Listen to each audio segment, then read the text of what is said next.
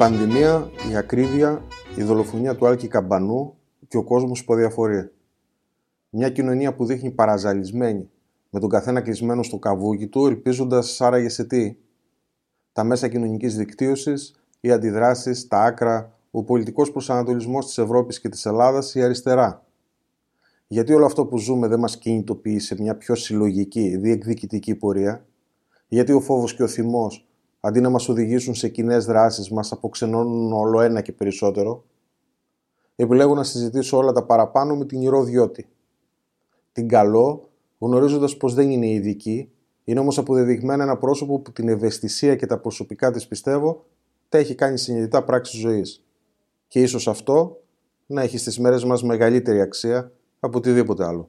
Είμαι ο Λευτέρης Παπαστεργίου και ακούτε την άλλη όψη των πρωταγωνιστών στα podcast της Larissa Press, με την ευγενική υποστήριξη της Εξάλκο. Σε έναν κόσμο που αλλάζει συνεχώς, αναζητούμε λύσεις που μας παρέχουν ασφάλεια και οικονομία. Γι' αυτό με το πρόγραμμα Εξοικονομώ επιλέγουμε Εξάλκο. Εξάλκο. Σταθερή αξία στη ζωή μας.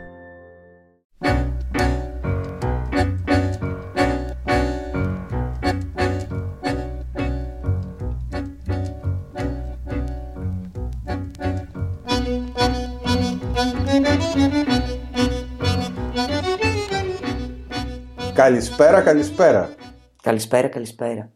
Με μεγάλη χαρά. Σήμερα εδώ δίπλα μου. Εμείς τα λέμε συνήθως διαδικτυακά. Ναι, ανταλλάσσουμε μηνύματα. Βρίσκομαι βλέπω την άλλη όψη της πρωταγωνίστριας. Σε την πρωταγωνιστώ. Για να βάλω τώρα και αυτούς που μας ακούν στο mood το ίδιο.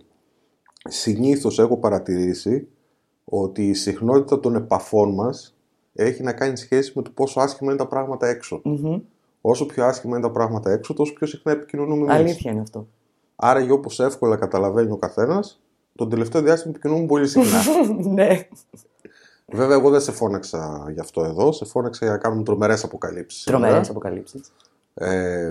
Να σου ευχηθώ καλή επιστροφή στην ενεργό πολιτική δράση. Πόσοι το λένε αυτό? Πολύ, και είναι πολύ αστείο. Εγώ γελάω. Ναι, πολύ αστείο. Γιατί. Και μου έκανε και εντύπωση κιόλας, γιατί ενεργοποιήθηκα ξανά επειδή το παιδί μου πάει στο σχολείο και ασχολήθηκα με το σύλλογο κτλ. Και μου έγινε η πρόταση να μπω στη σχολική επιτροπή. Και μπήκα στη σχολική επιτροπή με την. Με τη σκέψη ότι όταν θέλεις να ενεργοποιηθείς σε αυτό που, για να το κάνεις καλά, μάλλον θα πρέπει να έχεις και μια γνώση του τι συμβαίνει. Τι συμβαίνει στα σχολεία, πού πάνε τα χρήματα, ποιες είναι οι προτεραιότητες. Και νομίζω και με την προηγούμενη μου εμπειρία και με το έτσι που έχω και, έτσι και μια αντίληψη γενικά τώρα, έτσι και μια μεγάλη θέληση παρότι είναι ο COVID. Γιατί για να παίξουν οι σύλλογοι γονέων έναν ενεργό ρόλο τέλος πάντων. Με αυτή την σκέψη, ας πούμε, δέχτηκα την πρόταση και με καμία άλλη. Δεν ξέρω αν αυτό είναι επιστροφή στην πολιτική. Εγώ πιστεύω καταρχήν ότι δεν έφυγες ποτέ από την πολιτική. Αν ορίσουμε, αν βρούμε έναν ορισμό από κοινού του τι είναι η πολιτική. Έτσι, γιατί αν ορίσουμε ότι η πολιτική είναι αυτό που έχει ο περισσότερο κόσμο στο μυαλό του, δηλαδή ότι πρέπει να είσαι βουλευτής, πρέπει να είσαι εκλεγμένος για να είσαι πολιτικός, τότε σίγουρα δεν είσαι στην πολιτική. Επειδή έχω άλλη άποψη και έχω μια άλλη αίσθηση, νομίζω ότι δεν έφυγες ποτέ. Από εκεί και πέρα όμως, δεν ήταν μόνο η πρόταση του Καλογιάννη, τέλος πάντων, να συμμετάσχει στην Σχολική Επιτροπή του Δήμου Λαρισαίων. Εγώ τις προηγούμενες μέρες, μιλώντας με ένα φίλο, ο οποίος με πήρε και μου λέει: ωραία αυτή η συνέντευξη, ποιον έχεις επόμενο? Λέω: θα έρθει η Ηρώ Διώτη. Μου λέει: πού είναι αυτή? Η μεγάλη πλειοψηφία, θέλω να πω, σε έχει χάσει. Mm-hmm. Σε έχει χάσει από τους προβολείς τους κεντρικούς. Ναι. Και επειδή αυτή την ιστορία την είχαμε αφήσει λίγο στην άκρη, ανεξάρτητος αν εσύ το έχεις κλείσει μέσα σου σαν κύκλο, άλλωστε ήταν απολύτως συνειδητή η απόφαση. Και ειδικά μια τέτοια απόφαση. Καταρχήν, σου έχει λείψει καθόλου αυτό το πράγμα? Μου έχει λείψει πάρα πολύ η οργανωμένη πολιτική δράση. Αυτό μου έχει λείψει. Δηλαδή, τρώω λίγο τις άρκες μου με αυτό. Δηλαδή, το να μπορέσεις, ας πούμε, να έχεις ένα χώρο. Και νομίζω ότι αυτό ήταν μια πολύ μεγάλη πληγή, πέραν όλων των άλλων, πολιτικά εννοώ η ιστορία με το ΣΥΡΙΖΑ. Είναι ότι δεν. Με έναν τρόπο, παιδί μου, χάσαμε ένα χώρο στον οποίο οργανωμένα μπορούσαμε να κάνουμε διάφορα πράγματα και να διεκδικήσουμε διάφορα πράγματα. Οπότε κυρίως μου έχει λείψει η έννοια της συλλογικότητας. Το συλλογικά να συζητάς, το συλλογικά ας πούμε, να διεκδικείς, αυτά τα πράγματα. Και η εμπλοκή μου, με την, για παράδειγμα τώρα, με την ιστορία του συλλόγου, των γονέων και κηδεμόνων, το οποίο θα σου πει ο άλλος, καλά τώρα, τι είναι αυτό. Νομίζω ότι είναι πολύ σημαντική, όχι η δική μου εμπλοκή, το να μπορέσει να συμμετέχεις και να ξαναφτιάχνεις τέτοιου τύπου συλλογικότητες, γιατί έχω την αίσθηση ότι υπάρχει μια γενική αποσάρθρωση σε όλα τα πράγματα. Υπάρχει μια γενική αποσάρθρωση γενικά κοινωνική. Και αυτό εμένα με λυπεί πολύ. Είναι δηλαδή σαν να έχουν σπάσει οι αρμοί, ρε παιδί μου, της κοινωνίας. Όχι και... η αρμή της εξουσίας που έλεγε μια παλιά. Όχι η αρμή της εξουσίας, νομίζω. Εντάξει. Ναι, είμαστε σε μια πάρα πολύ δύσκολη κατάσταση. Σε μια πολύ άσχημη. Εδώ έχω τώρα την εξής απορία. Και νομίζω δεν είναι μόνο δική μου. Ενώ περνάμε μια φάση ως κοινωνία που κανονικά θα έπρεπε όλο αυτό να μας ενεργοποιήσει υπέρ αυτού που λες. Γιατί είναι πράγματα τα οποία είναι συγκλονιστικά. Και είναι συγκλονιστικά όχι μόνο ως απόρρια μιας πολιτικής επιλογής. Δηλαδή, έχουμε μια κυβέρνηση που κάνει μια επιλογή, δυσκολεύει τη ζωή μας. Οκ. Mm-hmm. Okay. Εδώ μιλάμε για πράγματα τα οποία έχουν αλλάξει απολύτως τον τρόπο ζωής μας. Ναι. Δηλαδή, έχουμε, ξέρω εγώ, μια πανδημία η οποία έχει επανακαθορίσει καταρχήν το ποιοι είμαστε. Μέχρι το πού μπορούμε να φτάσουμε, τι μπορούμε να κάνουμε. Νομίζω ότι. Με συγχωρείτε που σε διακόπτω και θα το συνεχίσουμε. Εγώ σκέφτομαι όλο αυτόν τον καιρό ότι έχει χαθεί. Τέλος πάντων, ένα αυτονόητο. Δηλαδή, με μια αυτονόητη πράξη που μπορεί συλλογικά να έκανες, συλλογικά να αντιδρούσες. Ο καθένας κάνει ό,τι νομίζει, ό,τι θεωρεί σωστό. Ο καθένας κάνει ό,τι μπορεί για τον δικό του τον εαυτό, χωρίς μη σκεπτόμενος, ας πούμε, τι μπορεί να παθαίνει ο δίπλα. Φτιάχνει μια ιδέα ή ένα κέλυφος και κρύβεται πίσω από αυτό με μια αιμονή ότι αυτός είναι ο δρόμος. Γενικά γι' αυτό λέω ότι υπάρχει μια διάλυση γενική. Και έχεις δίκιο ότι αυτή η πανδημία, σύν όλα τα άλλα, έπρεπε να μας επαναπροσδιορίσει πάρα πολλά πράγματα. Νομίζω ότι κυρίως αυτό που έκανε ήταν να ισοπεδώσει ακόμα περισσότερο τις προσδοκίες των ανθρώπων που ήταν ήδη χαμηλές. Mm-hmm. Δηλαδή αυτή τη στιγμή τι προσδοκία μπορεί να έχεις. Κοιτάς από τον εαυτό σου. Τι σχέδιο μπορείς να κάνεις. Τι σχέδιο μπορείς να πεις ότι εγώ κάνω για το Σαββατοκύριακο. Όταν δεν ξέρεις ότι έχεις μια ανασφάλεια, καταρχήν θα ζήσω. Καλά, εσένα σε πιάνουν για αυτά τα υπαρξιακά σου. Τώρα έχεις περάσει και τέτοιες. Όχι, με πιάνουν γιατί αν δεν έχεις την παιδί μου. Με έπιασαν πολύ την εποχή ας πούμε, των συνεχιζόμενων θανάτων αρχικά. Mm. Με έπιασαν πολύ όταν υπήρξε αυτή η πολύ μεγάλη άρνηση, ειδικά στην Ελλάδα και εδώ, και δεν είμαστε και σε μια πόλη η οποία δεν συνέβη. Η άρνηση ας πούμε, για το εμβόλιο. Τα σκεφτόμουν πάρα πολύ γιατί. Λέω τι μπορεί να υπάρχει, παιδί μου, πιο σημαντικό από το να λες θα κάνω ό,τι μπορώ για να ζήσω, για να ζήσω και εγώ και να ζήσω και ο δίπλα μου. Έχω μια κατάσταση. Διεκδικώ 500 ταυτόχρονα πράγματα. Να έχω ένα καλύτερο σύστημα υγείας, να έρθουν οι γιατροί, να το ενισχύσω. Αποδείχτηκαν πάρα πολλά πράγματα, αποκαλύφθηκαν, έπεσαν μάσκες σχετικά με τον ιδιωτικό τομέα και πώς υποτίθεται τα ίδια τα νοσοκομεία. Αυτά τα νοσοκομεία στήριξαν τον κόσμο κτλ. Αλλά λες ότι ναι, ότι πρέπει να κάνω και κάτι άλλο για το διπλανό μου, για μένα, για να μην εισαχθώ εγώ, για να αύριο, αν πάθω εγώ ένα εγκεφαλικό, να έχω ένα κρεβάτι να μπω. Γιατί αυτή είναι η κατάσταση, δεν μπορώ κατευθείαν. Άρα λέω ότι εμένα αυτό το πράγμα με απασχολήσει πάρα πολύ. Πολύ. Αλλά δεν μπορείς να στοιχειωδώς, ας πούμε, βλέπεις ότι υπάρχει, ρε παιδί μου, μια κατήφια, ένας πολύ μεγάλος θυμός συγκεντρωμένος, μαζεμένος, ο οποίος βγαίνει στην καθημερινότητα πάρα πολύ. Και ενώ πολιτικά μπορούμε να κάνουμε πολλές κουβέντες, ας πούμε, για το που πάει η κατάσταση, βλέπεις λίγο την Ευρώπη, κοιτάς, ας πούμε, κτλ. Βλέπεις τι έγινε με τα τελευταία γεγονότα, ας πούμε, με τις χιονοπτώσεις. Δηλαδή, σε καθημερινά πράγματα, δεν μιλάμε τώρα μόνο για μια γενική κατάσταση στην οικονομία κτλ. Δεν ξέρεις τι θα έχω δουλειά. Δεν θα έχω, θα κλείσει το μαγαζί. Είναι διαλυμένος ο κόσμος. Παίρνει 500 ευρώ. Τώρα, πώς εξηγείται, το σκεφτόμουν, είμαστε προνομιούχοι ως άνθρωποι. Ζώντας το 2022. Με ποια έννοια, γιατί το βάζω μια θετική διάσταση εγώ πάντα. Έχουμε επιλογές που δεν είχαν παλαιότερες γενιές. Mm-hmm. Είναι τα πράγματα πολύ πιο σύγχρονα, υπάρχουν λύσεις, υπάρχουν τέλος πάντων πράγματα που οι παλαιότεροι δεν τα άζησαν ποτέ. Παρ' όλα αυτά, έχω την αίσθηση ότι είμαστε σε χειρότερο επίπεδο επιπροσωπικού. Mm-hmm. Ανεξαρτήτως αν πολλοί από εμάς θέλουμε να το ωρεοποιούμε. Συμφωνώ. Νομίζω όμως ότι είμαστε σε χειρότερη κατάσταση. Αυτό πώς το καταφέραμε. Είναι καλύτερα τα πράγματα όμως, Λευτέρη, σε ένα επίπεδο πρόσβαση στην πληροφορία. Mm-hmm. Όχι γενικά. Δηλαδή, εάν το δεις, ας πούμε, συζητώντας με, ξέρεις, και με φίλους και με στη δουλειά μου κτλ., βλέπεις ότι τώρα που είμαι 42, ωραία, οι προσδοκίες μου ότι θα πάνε καλύτερα τα πράγματα, τουλάχιστον αυτή την περίοδο, είναι πολύ χαμηλότερες από τότε που ήμουν 20 χρονών και, και σπούδαζα. Ωραία. Και είχα τη δυνατότητα να σπουδάσω, γιατί πάντα υπάρχουν οι άνθρωποι, γι' αυτό λέω ότι δεν φτωχοποιείται ακόμα περισσότερο ο κόσμος. Δεν ξέρω δηλαδή αν είναι καλύτερα τελικά. Κοίταξε. Βλέπεις ότι ακόμα και παιδιά, ας πούμε, τα οποία έχουν εκπαίδευση και μόρφωση και προσόντα, ή όχι μόνο παιδιά, και μεγαλύτερες ηλικίες, μια εμπειρία πολύ μεγάλη, αυτή τη στιγμή δηλαδή μένουν, φτωχοποιούνται, είναι φτωχοί άνθρωποι. Φτωχοί δηλαδή, σκέφτεσαι ότι δεν μπορώ να παίρνω ένα μισθό και προβληματίζομαι. Δεν έχει στοιχειώδη πράγματα στο σπίτι σου. Μπορεί να μην ανοίγεις το καλοριφέρο, ας πούμε, γιατί θα έρθει το φυσικό αέριο 400 ευρώ. Και λες, Παναγία μου, εντάξει, και 1000 ευρώ να παίρνω δεν μπορώ. Πόσο μάλλον κάποιος που δεν παίρνει 500, ή πόσο μάλλον κάποιος που είναι άνεργος. Ή ξέρω εγώ, ανάβει το φως και λες, να άψω. Ή να το παίξω ρομαντική, ας πούμε, και να βάλω δύο κεριά. Λέω λοιπόν ότι δεν ξέρεις, δεν είμαι βέβαιη ότι βρισκόμαστε σε μια περίοδο που τα πράγματα είναι καλύτερα στην καθημερινότητα. Έχεις τη δυνατότητα απλά να έχεις πρόσβαση σε μια πληροφορία και σε μια γνώση που παλιότερα δεν ήταν, δεν υπήρχε. Αλλά ακριβώς επειδή είναι τόσο, πώς να το πω, είναι γενικό όμως το φαινόμενο. Υπάρχει ένα έλλειμμα εμπιστοσύνης, νομίζω, που είναι κεντρικό πρόβλημα, παγκόσμιο πια, ας πούμε. Έλλειμμα εμπιστοσύνης σε θεσμούς, έλλειμμα εμπιστοσύνης σε κυβερνήσεις, έλλειμμα εμπιστοσύνης στα στοιχειώδη πράγματα, στο διπλανός σου, στο τι θα σου πει κτλ.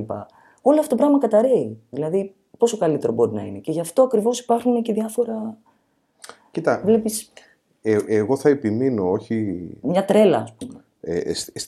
Στην άποψη του καλύτερου, όχι με όρους οικονομικούς, πολιτικούς ή προσωπικούς.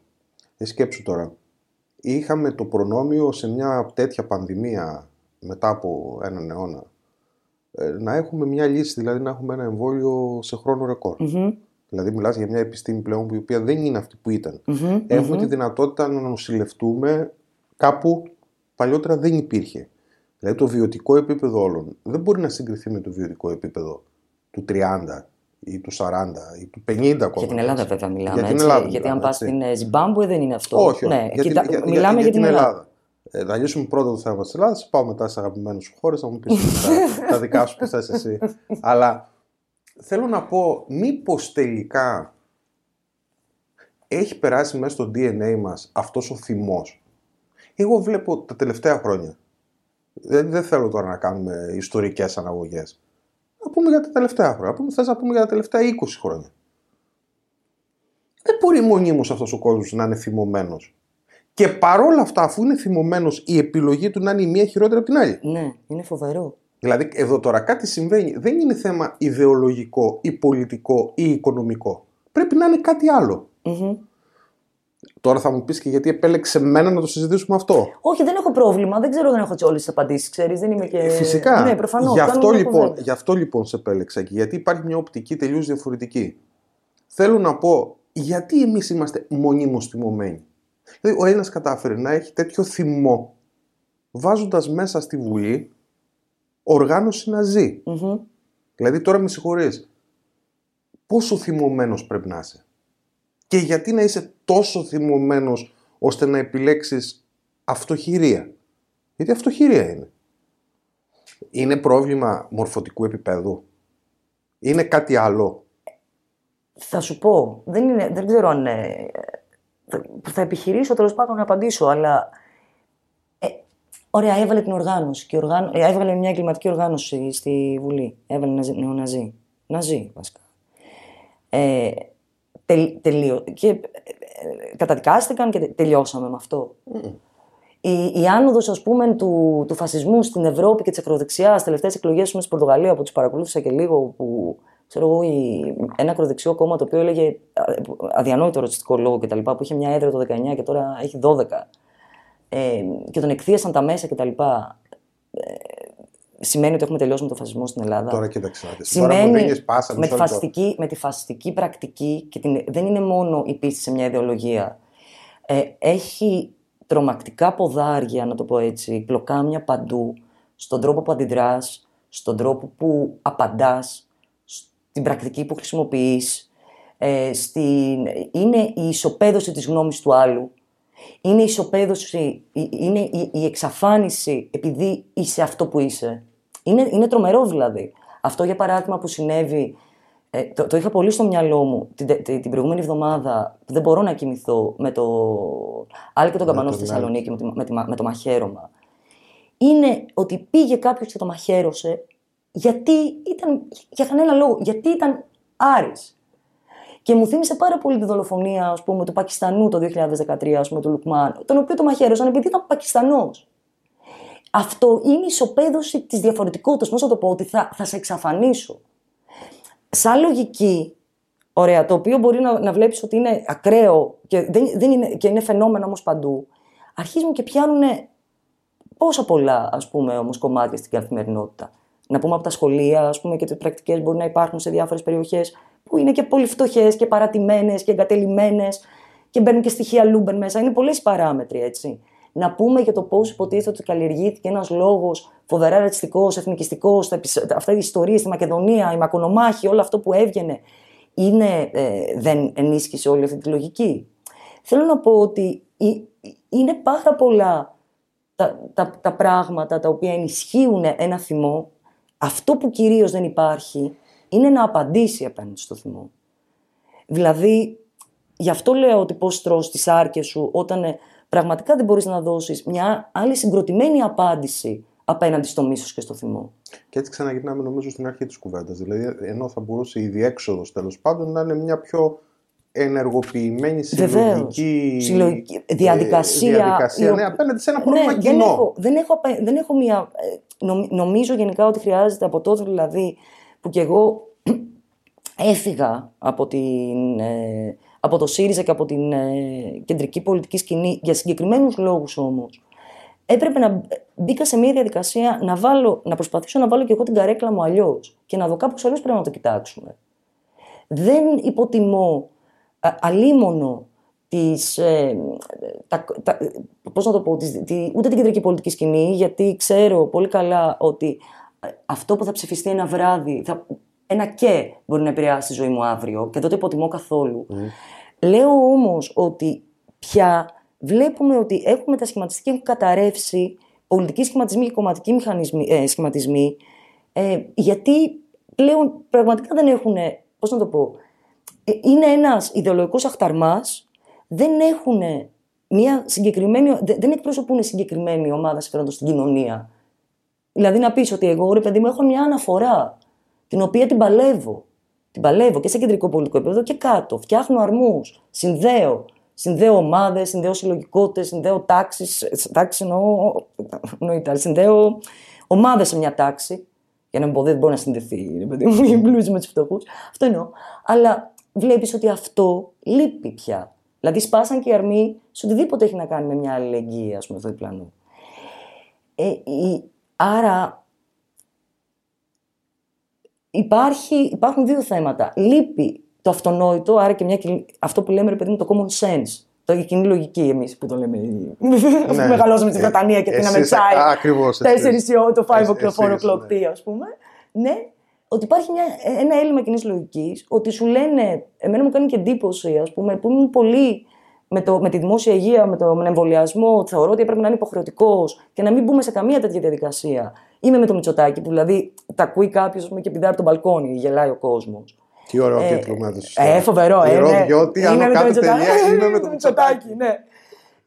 Δηλαδή πράγματα τα οποία είναι εκτός λογικής. Μου κάνει τρομερή εντύπωση, γιατί, όχι πλέον ας πούμε, δεν μου κάνει, αλλά πώς βλέπεις ότι για ένα πράγμα, ρε παιδί μου, το οποίο ήταν αυτονόητο πριν από λίγα χρόνια, δηλαδή δεν μπαίναμε σε καμία συζήτηση. Τώρα γίνεται αντικείμενο συζήτησης και το παραμικρό. Και κριτικής, και υπάρχει αυτό που λες, ότι είναι ένας ισορρευμένος θυμός και δεν υπάρχει και κάτι άλλο να το συγκρατήσει. Μια ιδέα, Δηλαδή, μου φαίνεται ότι αυτό πρέπει να ξαναγυρίσουμε είναι να πεις την ιδέα του αυτονόητου. Να πεις ποια είναι αυτή, ρε παιδί μου.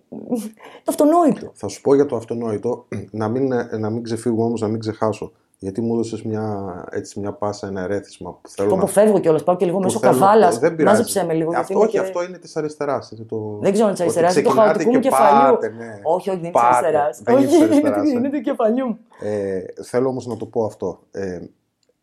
Η επισήμανση που μου έκανες για το ακροδεξιό κόμμα της εκλογές Πορτογαλίας, επειδή ασχολήθηκες. Αυτός είναι ένας λόγος ο οποίος δεν μπορώ να το κρύψω. Ένας από τους λόγους που σε θαυμάζω και σε αγαπάω. Γιατί οι 9 στους 10 που ασχολούνται με την πολιτική επικεντρώνουν στις εκλογές της Πορτογαλίας στη μεγάλη νίκη του Κώστα και η ανάλυση τους κλπ. Βλέπουμε εδώ Ανδρουλάκη, Τσίπρα και Μητσοτάκη, από ό,τι είδα τις τελευταίες μέρες, να τον διεκδικούν.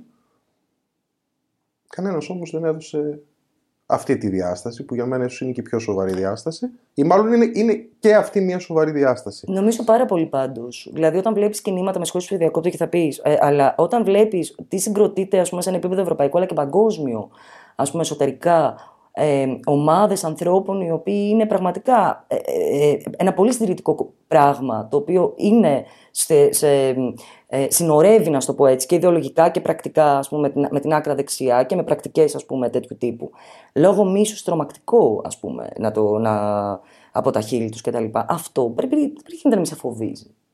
Δεν γίνεται καταρχήν να μην το βλέπεις και να κλείνεις τα μάτια και να λες ότι ναι, ότι κοίταξε, φοβερή νίκη ο Κώστα, και να μην αναλύεις για ποιο λόγο βγήκε ο Κώστα, ας πούμε, τι έχει κάνει, ποιες ήταν οι συνεργασίες που έκανε όλο αυτό το διάστημα. Καλά, μπορεί να μην βολεύει αυτό. Δεν βολεύει προφανώς. Για να τον οικειοποιηθούν δεν βολεύει. Να γυρίσουμε όμως στο αυτονόητο, που είναι και το πιο βασικό. Αναρωτιόμουν κι εγώ πολλές φορές. Εάν δεν έχουμε ξεκαθαρίσει ότι ίσως το πρωταρχικό αυτονόητο είναι η προστασία της υγείας μας, mm-hmm. της ζωής της δικής μου, των παιδιών μου, των ανθρώπων που αγαπάω. Τελεία. Και να συνεχίσουμε μετά για τους υπόλοιπους. Πόσο εύκολο μπορεί να είναι οποιοδήποτε άλλο αυτονόητο? Ναι, πολύ δύσκολο. Δεν είναι. Θα σου πω κάτι. Σκεφτόμουν τις προάλλες. Συμφωνώ πολύ μαζί σου. Σκεφτόμουν τις προάλλες, τέλος πάντων, με αφορμή τις χιονοπτώσεις, ας πούμε, και αυτά που συνέβησαν στην Αθήνα. Κυρίως, παιδί μου, και το τρένο, αυτό που ήταν. Τι έγινε στην Αττική οδό, αλλά και το τι έγινε με το τρένο, οι άνθρωποι που ταλαιπωρήθηκαν κτλ. Αυτό που δεν λέχθηκε, δεν παρακολούθησα δευτερόλεπτο βουλή, θέλω να σου πω. Δηλαδή δεν αντέχω. Δεν αντέχα τη συζήτηση. Και κυρίως δεν αντέχω γιατί πλέον δεν βλέπω και τηλεόραση. Διαβάζω μόνο site, ας πούμε, και εφημερίδες όποτε διαβάζω. Γιατί θυμώνω πάρα πολύ. Δεν μπορώ να με κοροϊδεύουν μέσα στα μούτρα μου. Δηλαδή κάνω ό,τι θες να κάνεις, μην με κοροϊδεύεις όμως. Δηλαδή ότι αυτό που δεν δόθηκε βάση σαν συζήτηση, στη συζήτηση, και αυτή ήταν η ουσία, είναι ότι αποδείχτηκε όλο αυτό το διάστημα, και νομίζω ότι ήταν η πανδημία το αποκάλυψε, αλλά τέλος πάντων, ότι τι ρόλο πρέπει να παίξει ο δημόσιος τομέας, έτσι, και για ποιο λόγο πρέπει να είναι δημόσιες διάφορες υπηρεσίες και διάφοροι τομείς της οικονομίας. Ωραία. Η δημόσια υγεία δεν μπορεί να είναι ιδιωτική, ρε παιδιά. Η δημόσια παιδεία δεν μπορεί να είναι ιδιωτική, με αυτά τα έσχη που έχει κάνει, ας πούμε, Κεραμαίος, και τα βλέπουν και τα βλέπουν και οι γονείς. Και ο χειρότερος, δηλαδή, ο πιο σκληρός, ας πούμε, συντηρητικός, το βλέπει. Δεν μπορεί να συμβαίνουν αυτά τα πράγματα. Λοιπόν, δεν μπορεί λοιπόν οι δημόσιες υποδομές να έχουν παραγορηθεί με αυτόν τον τρόπο, γιατί κανένας, τον καλύτερο να μου φέρεις, έτσι. Τον καλύτερο να μου φέρεις, τον πιο, ας πούμε, φοβερό τσέο, που λέμε έτσι, τον manager, ας πούμε. Τον ενδιαφέρει τι θα γράψει στο τέλος στους ισολογισμούς του. Όχι αν εσύ θα έχεις την καλύτερη υπηρεσία. Και δεν μπορεί να μην μιλήσει κανείς για αυτό το πράγμα. Και δεν μπορεί επίσης να μην μιλήσει γιατί φτιάχτηκε, γιατί όλοι λέμε ήθελες το παλιό δημόσιο. Όχι, δεν ήθελα το παλιό δημόσιο.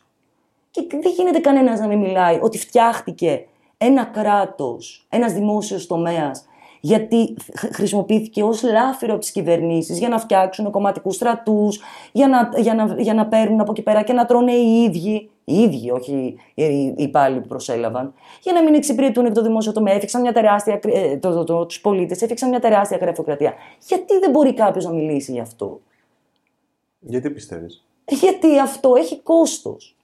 Ακόμα δηλαδή, καλά, από τα μεγάλα κόμματα αυτή τη στιγμή και από τη Νέα Δημοκρατία και από το ΣΥΡΙΖΑ, ακόμα και από το ΠΑΣΟΚ, να μιλήσεις γι' αυτό σημαίνει ότι πρέπει να πεις, παιδιά, έξω το μνημόνιο, γιατί αυτά απορρέουν. Για να μην γελιόμαστε, ας πούμε. Προφανώς η ιδιωτικοποίηση ξεκίνησε πολύ πιο νωρίς, προφανώς υπήρχαν άλλες συμφωνίες και συνθήκη και η Ευρωπαϊκή Ένωση κτλ. Αλλά η όλη συζήτηση από το 10 και μετά έχει αλλάξει. Γιατί έχεις, πώς να το πω, έχεις ρήτρες που πρέπει να πληρώνεις. Για να το πεις αυτό, σημαίνει ότι πρέπει να πεις ότι εγώ συγκρούομαι και τέλος. Αν υποθέσουμε, Ηρώ, ότι αύριο το πρωί έχεις τελειώσει με τις ρήτρες, έχεις τελειώσει με όλα, για κάποια στιγμή θα τελειώσεις. Άλλωστε, με φτωχοποιημένη κοινωνία όμως. Με φτωχοποιημένη κοινωνία. Όλη η ιστορική αναδρομή, άμα την κάνεις στη χώρα, είναι λίγο πολύ ένας κρίκος τέτοιων πραγμάτων. Mm-hmm. Που παρόλα αυτά δεν εμπόδισαν τη χώρα να φτάσει και σε υψηλό επίπεδο. Η Ελλάδα δεν είναι η Ελλάδα του 10, δεν είναι η Ελλάδα του 30. Καλά, κανένας δεν το λέει αυτό. Για μένα δυναμικό, πολύ μορφωμένο. Αν υποθέσουμε λοιπόν ότι αύριο το πρωί αυτό το πράγμα τελειώνει, θα τελειώσει. Αποπληρώνεις, λοιπά. Είναι ικανή. Όχι αυτά τα κόμματα, αν θες. Δεν θέλω να το προσωποποιήσω, αν θες, σε συγκεκριμένα άτομα που μετέχουν στον πολιτικό λόγο αυτή τη στιγμή. Αυτή η δομή, η πολιτική, στο να πάει τη χώρα ένα βήμα πιο μπροστά. Με τις ιδεολογικές διαφορές τους, με τις, δηλαδή να γίνει μια γόνιμη σύγκρουση πολιτική σε αναβαθμισμένο κοινοβούλιο, για μένα είναι πολύ σημαντικό αυτό, πάρα πολύ σημαντικό. Και ναι, και νομίζω ότι για όλους είναι. Και να πας λίγο πιο μπροστά τα πράγματα. Γιατί τελικά νομίζω ότι το ζητούμενο είναι αυτό. Δεν έχουμε ξεκάθαρες τοποθετήσεις. Εγώ να δεχτώ και αυτή την αφετηρία.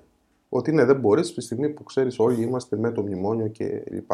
Δεν την ανοίγω αυτή την κουβέντα του μνημονίου. Ναι, και κάποια στιγμή νομίζω ότι πρέπει να κλείσει. Έκανε και πολύ μεγάλο κακό, ειδικά εδώ στην Ελλάδα. Αλλά ποιο είναι το διατάφτα. Δηλαδή δεν πρέπει να πεις ότι πάω ένα βήμα σαν χώρα πιο μπροστά. Και από την άλλη, το πολιτικό σύστημα δεν είναι αυτό το οποίο θα πρέπει να παίζει πάντα και να δίνει και το παράδειγμα. Να είναι αυτό το οποίο θα κινητοποιήσει και κόσμο. Ναι, ή και το αντίστροφο όμως. Ή και το αντίστροφο. Δηλαδή θέλω να σου πω ότι γι' αυτό εμένα με απασχολεί πάρα πολύ το κοινωνικό ζήτημα, χωρίς να αγνοώ, ας πούμε, το τι συμβαίνει και ότι αυτά τα πράγματα στην κεντρική πολιτική σκηνή και ότι αυτά τα πράγματα είναι αλληλένδετα και έχουν αλληλεπίδραση. Όμως αυτό που συμβαίνει στο κοινωνικό επίπεδο, εμένα με ανησυχεί πολύ περισσότερο. Γιατί αντικατοπτρίζει αυτό που έχουμε στην κεντρική πολιτική σκηνή, αντικατοπτρίζει και το τι έχουμε στη βάση. Έτσι δεν είναι. Δεδομένο. Δηλαδή δεν είναι. Είναι μια μικρογραφία, ας πούμε, αυτό το πράγμα. Δεν το λέει κανένας. Είναι δεδομένο. Ναι, δεν γίνεται να μην το λέμε. Η ευθύνη δεν είναι του Μητσοτάκη. Η ευθύνη είναι του Μητσοτάκη κυρίως, αλλά είναι και εγώ. Εγώ βλέπω. Κάποιους έχει στείλει εκεί. Είναι επιλογή δική σου. Και κυρίως με την επιλογή για ένα διάστημα ότι δεν υπάρχει. Ωραία, και ποιος θα βγει. Δηλαδή νομίζω ότι αυτό θα παίξει από εδώ και πέρα κτλ. Δεν έχω απάντηση να σου δώσω, γιατί κυρίως λέω ότι αυτό που με ανησυχεί πάρα πολύ είναι το πώς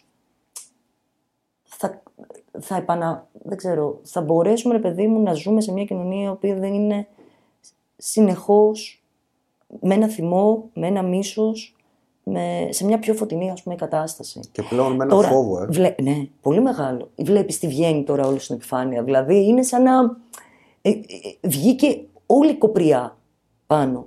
Ενώ υπήρχε από κάτω και κρυβόταν με διάφορους τρόπους, γιατί όταν είσαι καλά οικονομικά, όταν έχεις τη δουλειά σου, όταν η υγεία σου είναι καλά, όταν έχεις να σπουδάσεις το παιδί σου. Μιλάω τώρα για αυτονόητα πράγματα. Δεν λέω τίποτα τρομερό να έχεις. Για αυτά που έχει εξασφαλίσει δεξιά στη χώρα. Θα αποτρελαθώ για αυτή τη συζήτηση. Λοιπόν, και από αυτά που μου αγώνεσαι, κάποιοι κάνανε για να τα. Για αυτά που αγωνιστήκαμε. Για αυτά που αγωνίστηκαν κάποιοι, ας πούμε, και δώσαν μια μάχη, ας πούμε, για να έρθουν. Τι έλεγα τώρα, ορίστε, με αποσυντώνησες. Ναι, λέω ότι. Όταν τα πράγματα είναι όλα καλά. Όταν τα πράγματα είναι όλα καλά, λοιπόν, κάποια πράγματα κρύβονται. Έτσι, ακόμα ή δεν φαίνονται, ή δεν τα δίνει σημασία, ή δεν είναι και τόσο πολλά. Τώρα λοιπόν που τα πράγματα είναι τόσο άσχημα, έτσι, βγαίνει από κάτω όλη η σαπίλα η οποία υπήρχε. Έτσι, δηλαδή έχεις σαπίσει το δέντρο, η ρίζα του. Και αρχίζει, ας πούμε, και σκάει τώρα και πάνω και τα κλαδιά. Εσύ είσαι αισιόδοξη ή απεσιόδοξη? Είμαι φύση αισιόδοξη, αν θες να σου πω, αλλά λόγω της. Επειδή δεν είμαι και ανόητη, δεν έχω πολύ μεγάλη αισιοδοξία, τουλάχιστον για το επόμενο διάστημα τα πράγματα θα πάνε πολύ καλά. Τι βλέπεις πολιτικά, Ηρώ? Κοίταξε να σου πω. Νομίζω ότι από αυτή την κατάσταση θα είναι πολύ ενισχυμένο όλο το συντηρητικό μπλοκ. Το λέω και σε επίπεδο πολιτικό και σε επίπεδο κοινωνικό. Δεν είμαι βέβαιη αν μπορεί να... Αυτός είναι και δείκτης πανευρωπαϊκός. Πανευρωπαϊκός, ναι. Και είναι... Και συντηρητικό μπλοκ σημαίνει δεν είναι μόνο η οικονομική μου κατάσταση και η τσέπη, είναι η ιδέα, είναι οι ελευθερίες μου, είναι το δικαίωμά μου, είναι το συλλογικό μου δικαίωμα, όχι μόνο το ατομικό μου. Και όλα αυτά, παρότι λίγο-λίγο, ας πούμε, είδες πριονίζονται, νομίζω ότι προς τα εκεί πάμε. Υπάρχουν, ρε παιδί μου, πολύ φωτεινά παραδείγματα, θέλω να πω πολύ μικρά όμως, δηλαδή και σε πανευρωπαϊκό επίπεδο, ας πούμε, παγκόσμιο, ας πούμε, κάποιοι έτσι, φωτεινά με την έννοια, ας πούμε, έγινε μια απεργία, για παράδειγμα, σου λέω, στην e-food, που, ωραία, δεν είναι σημαία, αλλά είναι ενδεικτικό. Ότι τώρα, ας πούμε, με τις χιονοπτώσεις λένε δεν θα βγει κανένας έξω. Όπως είναι και ενδεικτικό το γεγονός ότι μόλις πήρε σάρκα και οστά αυτή η απεργία, έπεσε του ΚΚΕ πάνω να τους κεφαλοποίησε εντός εισαγωγικών και να πει «Λατρεύω e-food, να κάνουμε το συνδικάτο του». Δεν είναι όμως εκεί το πρόβλημα, Λευτέρη. Να κάνουμε το συνδικάτο και είναι σωστό, ρε παιδί μου, γιατί οι εργαζόμενοι πρέπει να βρίσκονται, ρε παιδί μου, να κάνουν σωματεία, να βρίσκονται συλλογικά κτλ. Γιατί υπάρχει. Οι εργασιακές συνθήκες είναι άθλιες. Αλλά ήξερα εγώ για την ιστορία, ας πούμε, των βιασμών, των γυναικοκτονιών, ότι βγαίνει, ρε παιδί μου, ένα πράγμα, ότι οι γυναίκες μπορούν να μιλήσουν. Βέβαια, το τι γίνεται από κάτω δεν το συζητώ, γιατί δεν υπάρχει καμία δομή. Ας μην το πιάσουμε. Είναι μια συζήτηση από μόνο του. Αλλά, εν πάση περιπτώσει, θέλω να πω ότι μπορεί να υπάρχουν φωτεινά παραδείγματα. Είναι μικρά, είναι ελάχιστα. Εντάξει, είναι λίγο μας. Δίνουν, παιδί μου, έτσι μια χαρά, αλλά δεν υπάρχει χαρούμενη είδηση, παιδί μου. Δεν φοβερό. Αυτό είναι φοβερό. Και δεν υπάρχει χαρούμενη είδηση. Είναι και ένα αντίτιμο σκληρό το οποίο το πληρώνουμε όσοι εργαζόμαστε στον χώρο της ενημέρωσης. Και όσοι το δεχόμαστε, έτσι. Και όσοι το δεχόσαστε. Αυτό το λέω προσωπικό, το γνωρίζεις άλλωστε. Ποια θα ήταν η συνθήκη αυτή που θα σου έκανε να ασχοληθείς ξανά με την πολιτική? Δεν ξέρω τώρα, δεν μπορώ να ρωτήσω. Και στο λέω όχι για να βγάλω. Νομίζω ότι κολλάει με όλο αυτό το οποίο λέμε. Δηλαδή, τι θα ήταν αυτό το οποίο θα έπρεπε να αλλάξει? Γιατί θεωρώ ότι αν ενεργοποιούσουν εσύ, η οποία με αυτό παράδειγμα έφυγες και με πολύ συγκεκριμένο τρόπο, ενδεχομένως να ήταν μια συνθήκη ικανή να ενεργοποιήσει και κόσμο άλλο. Εντάξει, όμως δεν φέρουν οι κούκοι την άνοιξη, ρε παιδί μου, ένας κούκος. Δεν ξέρω, πολλοί κούκοι μάλλον θα τη φέρουν. Τα βαχελιδόνια, δεν ξέρω ποιος τα φέρνει. Δηλαδή θέλω να πω ότι δεν το σκέφτομαι ως τέτοιο. Ποτέ δεν το σκέφτηκα όπως το περιγράφεις. Δεν θα μπορούσα, ρε παιδί μου, να μπω σε μια διαδικασία χωρίς να υπάρχει κάτι που συλλογικά μπορεί να με εκφράσει για να εκφραστώ μέσα από αυτό. Το λέω πολύ αλήθεια. Δεν είναι. Μετά από όλα αυτά, ρε παιδί μου, του 15, ποτέ δεν είπα στη ζωή μου δεν θα ξαναπώ ποτέ. Έτσι, δηλαδή, και οριμάζοντας, ας πούμε, όντως το συνειδητοποίησα αυτό. Και, όχι, και λόγω συνθηκών, αλλά και λόγω ηλικίας και εμπειριών. Δεν ξέρω. Δεν μπορώ να σου απαντήσω. Πιστεύω γενικά ότι χρειάζεται, ρε παιδί μου, να ενεργοποιηθούμε οι άνθρωποι που έχουν μια αντίληψη για τα πράγματα, για τη ζωή, μια ματιά κοινή, και δεν πνιγόμαστε. Και μπορείς να... Νομίζω ότι όλος ο κόσμος πνίγεται, έτσι. Αλλά δεν χρειάζεται, ξέρω, ένα restart, ρε παιδί μου, να ξαναμπεί σε μια διαδικασία, ας πούμε, να πατήσεις το κουμπί και να πεις πρέπει να ξεκινήσουμε. Δεν νομίζω ότι όμως είναι... Νομίζω σε μια συλλογική διαδικασία. Μια συλλογική διαδικασία θα με έκανε να το αποφασίσω. Όχι μια προσωπική απόφαση. Όπου μιλάω πάρα πολύ, Παναγία μου. Να κλείσουμε την κουβέντα μας με την αριστερά. Ναι, τι θες να πούμε για αυτήν? Τι θέλω να πούμε για αυτήν? Υπάρχει μια άποψη η οποία είναι... Χωρίς, κάναμε συζήτηση πάλι για την πολιτική, ρε παιδί μου, όμως. Είναι και δυσυπόστατη, δεν θα μπορούσαμε να κάνουμε για κάτι άλλο. Εντάξει τώρα. Μια άποψη δυσυπόστατη είναι κάποιοι που λένε ότι ο ΣΥΡΙΖΑ, όπως εκφράστηκε, και ο Τσίπρας έκαναν πολύ μεγάλο κακό στην υπόθεση αριστερά. Ναι. Και υπάρχουν και αυτοί που λένε ότι ευτυχώς που ήρθε ο ΣΥΡΙΖΑ και ο Τσίπρας και είδε ο κόσμος, τέλος πάντων, ότι δεν υπάρχει εναλλακτικός δρόμος και να φύγει αυτός ο μύθος, ναι, τέλος πάντων, την Ελλάδα κλπ. Ναι. Ιδίως από τους ανθρώπους που, τέλος πάντων, ίσως ο καταλληλότερος που το έζησε από μέσα κλπ. Εγώ δεν θέλω να μου απαντήσεις αυτές τις απόψεις. Άλλωστε δεν είναι και αυτός ο, ο λόγος. Ναι, δεν με ενδιαφέρει αυτό. Με ενδιαφέρει όμως να δω πώς προσδιορίζεις εσύ αυτή την έννοια, τι βλέπεις πάνω σε αυτό. Πώς τη βλέπεις την αριστερά από εδώ και πέρα? Γιατί έχω την αίσθηση ότι απέναντι στις προκλήσεις όλων αυτών που συζητάμε, γιατί τόση ώρα συζητάμε για πράγματα τα οποία δεν αντιμετωπίζει όλος ο κόσμος, όχι μόνο η Ελλάδα. Ναι. Εκεί δεν υπάρχει απάντηση. Ναι. Εγώ δεν βλέπω οργανωμένη αριστερή απάντηση ως πρόταγμα του τι μπορεί να γίνει. Και ίσως αυτός να είναι και ένας από τους λόγους που βλέπουμε υποχώρηση πανευρωπαϊκά, αν θες. Ναι.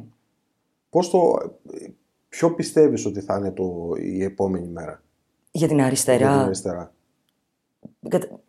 Κοίταξε τώρα, είναι πάρα πολλά έτσι όπως τα έθεσες. Να ξεκινήσω λέγοντας, ρε παιδί μου, ότι η ιστορία με το ΣΥΡΙΖΑ κυρίως αυτό ισοπαίδωσε. Δεν είναι μετά. Εγώ, δηλαδή, μετά, σε ό,τι με αφορά τουλάχιστον, αντιμετώπισα το ΣΥΡΙΖΑ ως μια κυβέρνηση και δεν με πείραζε, να σου το πω έτσι. Δηλαδή, ό,τι γινόταν μετά, δεν την έβλεπα ότι ήταν αυτό που. Όχι, δεν το λέω με την έννοια ότι ούτε καμίας προδοσία. Ούτε τα χρησιμοποίησα ποτέ αυτά. Δηλαδή, δεν μπορώ να τα ακούω κιόλας. Είναι με την έννοια ότι, ρε παιδί μου, είσαι αλλού.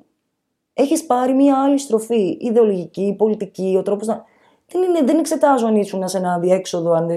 Φύγε άμα είσαι διέξοδος. Ξέρω εγώ. Δηλαδή, δεν χρειάζεται να είσαι εσύ εκεί. Φύγε. Κάνε κάτι άλλο.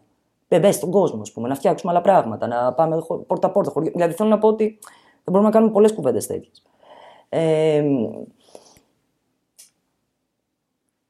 Το να προσδιορίζει.